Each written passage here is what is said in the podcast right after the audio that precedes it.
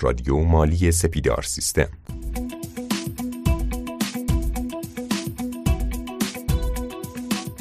خانم آقایان سلام. امیدوارم که حالتون خوب باشه. مزید آبادی هستم با یکی دیگه از پادکست های رادیو مالی سپیدار سیستم قسمت 120 در خدمت شما بزرگواران هستم. ما قرار هستش که توی پادکست های رادیو مالی و شاخه مالیات که از حضور جناب آقای رستگار همیشه استفاده کردیم بیایم به بخشنامه های تخصصی بپردازیم. این کار فکر می‌کنم تا الان هیچ جا انجام نشده و به این شکل تا الان بهش پرداخته نشده. قرار هستش که بخشنامه های مرتبط حوزه مالیات رو بیاریم در موردشون صحبت بکنیم مهمترین نکته هاش رو خدمت شما عزیزان ارائه بکنیم. امروز که با هم دیگه صحبت می‌کنیم و این پادکست رو ضبط می‌کنیم 17 آبان ماه 1399 هستش و چون این پادکست قرار هستش که بمونه روی اپلیکیشن و روی سایت و دوستانی که در آینده قرار هستش ازش استفاده بکنن نیاز هستش به بخشنامه این تاریخ مراجعه بکنن. ما لازم هستش که زمان رو حتما توی این پادکست لحاظ بکنیم. دعوت کردیم مثل همیشه از کارشناس محبوب برنامه رادیو مالی جناب آقای رستگار که روی خط بیان و این قسمت از محتویاتی که به ما ارائه میدن استفاده بکنیم. آقای رستگار سلام وقت شما بخیر.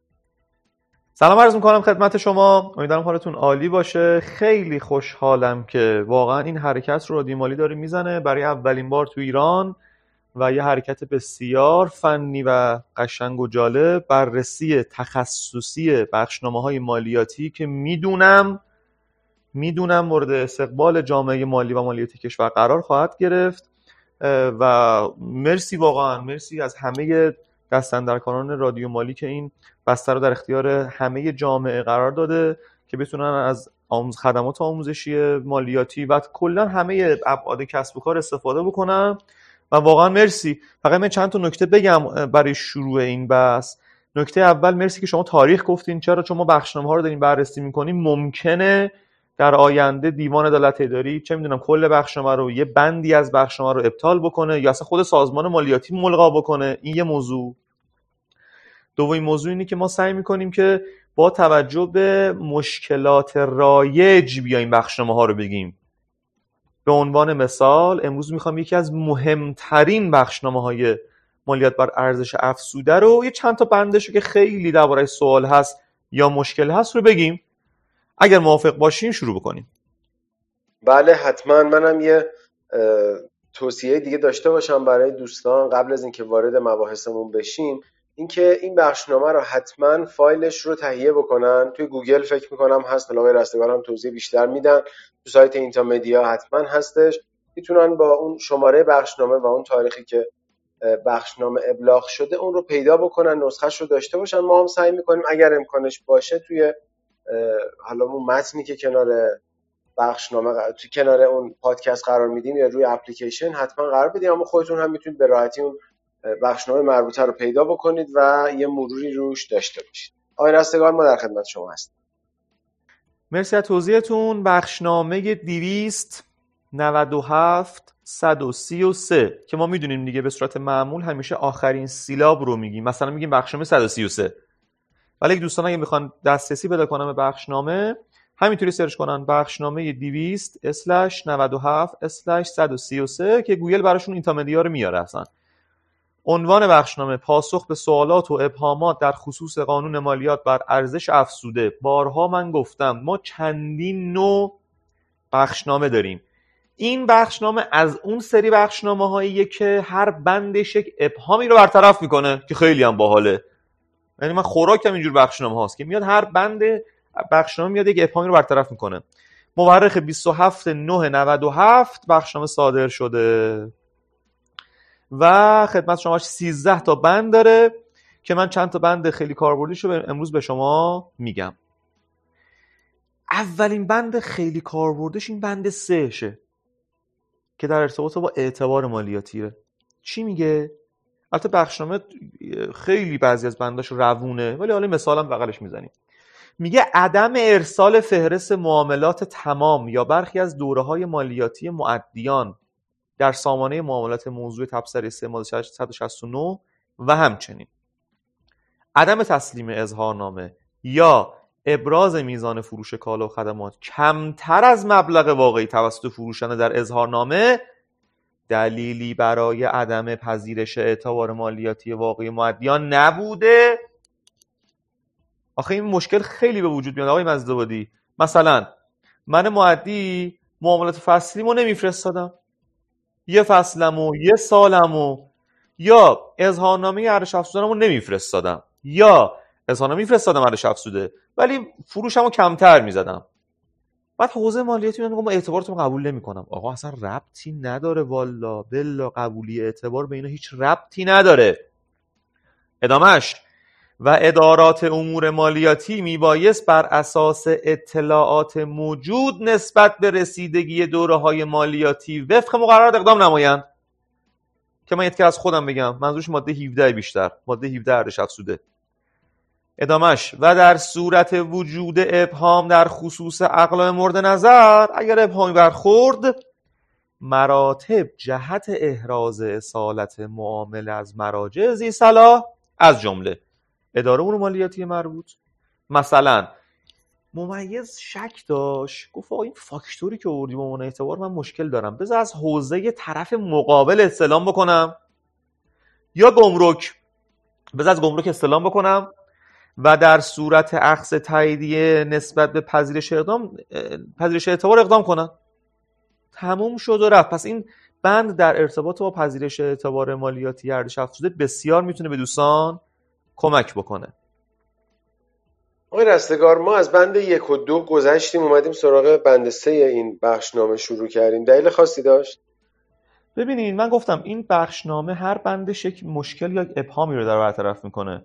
مثلا بند یکش در ارتباط با قرارداد حق العمل کاریه یا بند دوش در, در مورد قرارداد ای پی سیه خب این تعداد معدیاش خب خیلی کمتره ولی مثلا بند سه که من گفتم در ارتباط با اعتبار همه معدیا درگیرشن. پس ما انقدری ریز نمیشیم. چرا؟ اگر یکی از دوستان یا چند تا دوستان در ارتباط با حق العمل کاری سوال داشتن ما در خدمتشون هستیم. یا مثلا در ارتباط با قراردادهای ای پی سی سوال داشتم ولی من هدفم اینه که پادکستامون رو خیلی مختصر و خیلی کاربردی بگیم. بسیار عالی. خب ادامه بدیم. خب ما بند چهار رو رد میشیم بند پنج. بند پنج هم خیلی خوبه. در ارتباط با چند تا مورد خیلی خاص صحبت کرده. چی میگه؟ اول بند پنج که گفته به موجب ماده یک ارزش افزوده عرضه کالاها ارائه خدمات در ایران و همچنین واردات و صادرات آنها مشمول قانون و به استناد ماده 14 قانون مزبور مبالغ مندرج در صورت حسابهای یا در ارتباط با پیمانکاری یا صورت های صادره که ماهیت آن بهای کالا و خدمات می باشد مشمول مالیات و عوارض موضوع قانون مذکور خواهد بود. بنابراین اینا رو گفت که به این برسه. مبالغ دریافتی در قالب وجوی از قبیل یک خسارت. دو جریمه تأخیر در پرداخت از خریدار مشمول مأخذ محاسبه مالیات و عوارض ارزش افزوده نمی باشد پس این قابل توجه دوستانی که میگن آقا خسارت بهش ارزش افزوده می‌خوره؟ خیر. جریمه تأخیر می‌خوره؟ خیر. ادامه. بدیهی است وجوهی از قبیل دموراژ. دموراژ به تأخیر توقف کالا میگن. مثلا کانتینر و کشتی و اینا. چون بابت مثلا تو قرار ذکر می‌کنن. هر روز انقدر ما دموراژ می‌گیریم. و سود تضمین شده بابت فروش اقساطی مشمول مالیات و عوارض ارزش افزوده خواهد بود. پس بند پنج. دو تا مورد گفت مشمول نیست. دو تا مورد گفت مشمول هست. دو تا موردی خیلی دربارش سوال بود. بله. بند شیش ما برای عزیزان پیمانکاره. خیلی دربارش سوال می‌پرسن. خیلی. چی میگن بند 6 کلا میگه در مواردی که مأخذ مشمول مالیات و عوارض ارزش افزوده ارزش افزوده پیمانکاران بر اساس استاندارد 9 میرن دیگه دوستان می‌دونن خود حسابدارا. بر مبنای درصد پیشرفت کار تعیین و مالیات و عوارض ارزش افزوده متعلق به مقررات مطالبه شده باشد حالا چنانچه درآمد مربوط به پیشرفت کار یاد شده؟ در صورت حساب یا صورت وضعیت دوره یا دوره های مالیاتی بعد منظور گردد در این صورت احتساب آن بخش از مبلغ صورت وضعیت که قبلا مالیات و آن مطالبه شده جزء مأخذ محاسبه مالیات و عوارض دور جزء مأخذ محاسبه مالیات و عوارض ارزش افزوده دور مالیاتی بعد نمی باشد. خیلی خیلی هم واضحه دیگه. دوستان پیمانکار ما میپرسیدن که ما زمانی که اون بخش از صورت وضعیتون که قبلا ارزش افزودش پرداخت کردیم چجوری میشه؟ این میگه جزء مأخذ محاسبه دوره های نیست. اینم از این. بند هفتش یه مورد جالبی داره میگه. البته واضح بوده ولی دیگه انقدر تکرار شده دیگه بخشنامه ورده دیگه. چی بوده داستان؟ بعد می از گروه مشاغل گروه دوم و سوم می اومدن جریمه عدم تسلیم دفاتر می‌گرفتن. که این اومده بند هفت داره میگه آقا به موجب ماده 26 ارزش افزوده معدیان نظام مالی و افزوده مکلف بره دفاترن. اما میگه آیین ماده 95 اومده گفته همه اشخاص حقوقی و اشخاص حقوقی گروه اشخاص حقیقی گروه اول مکلفن دفاتر بدن. پس از گروه دوم و سوم نباید بگیری. و یه نکته دیگه. توی آیین ماده 95 سایر دفاتر هم داریم. که مثل قانون محاسبات عمومی و قانون شهرداری هست. میگه اگه اینا این دفاترم بدن دوباره جریمه بند 6 ماده 22 رو نباید بهشون بزنی. این از بند هفت. اما بند هشت یا آخرین بندی که در ارتباط با این بخش رو می‌خوایم بررسیش بکنیم اینم خیلی خوبه. این در ارتباط با علررس کردن پرونده های ارزش افزوده است.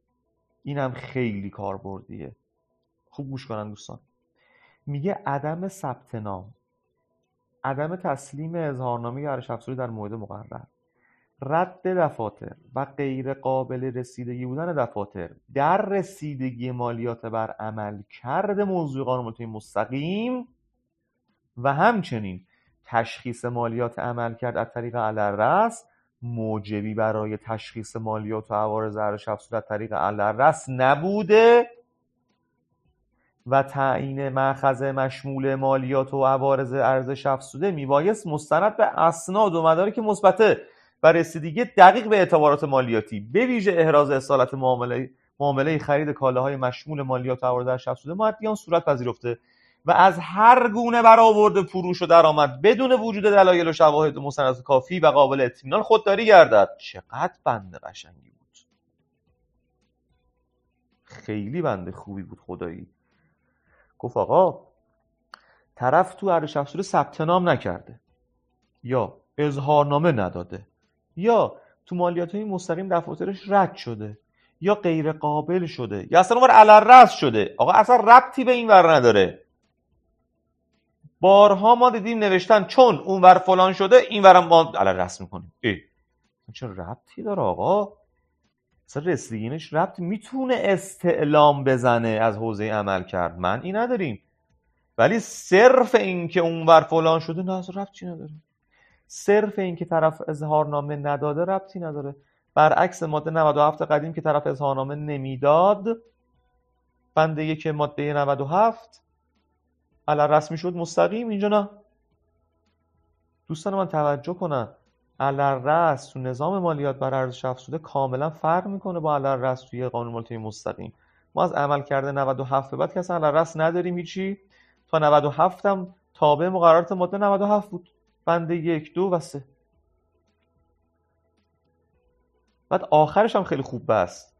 میگه از هر گونه برآورد فروش و درآمد بدون وجود دلایل و شواهد و مستندات کافی قابل اطمینان خودداری گردد. اینو ما بسیار تو پرونده های ارزش افزوده می‌بینیم. این بسیار اتفاق میفته که میاد چیکار می‌کنه؟ میاد میگه چون علر رسه ما می‌بینیم برآوردش می‌کنیم. میگیم خب این انقدر فروش داره دیگه. اینو برآورد شد.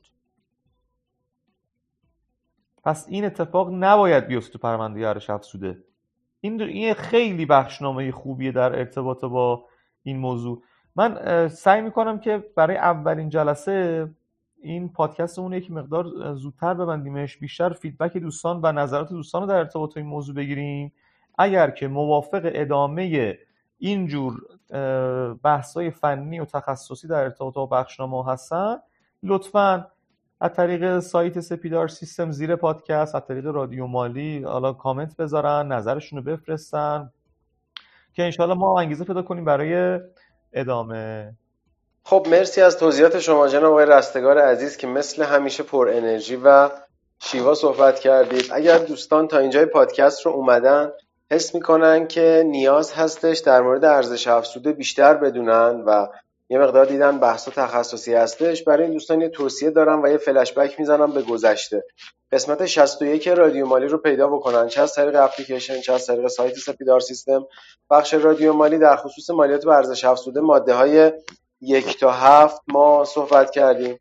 پادکست 62 یعنی قسمت 62 رادیو مالی مالیات بر ارزش افزوده در مناطق آزاد تجاری رو بررسی کردیم.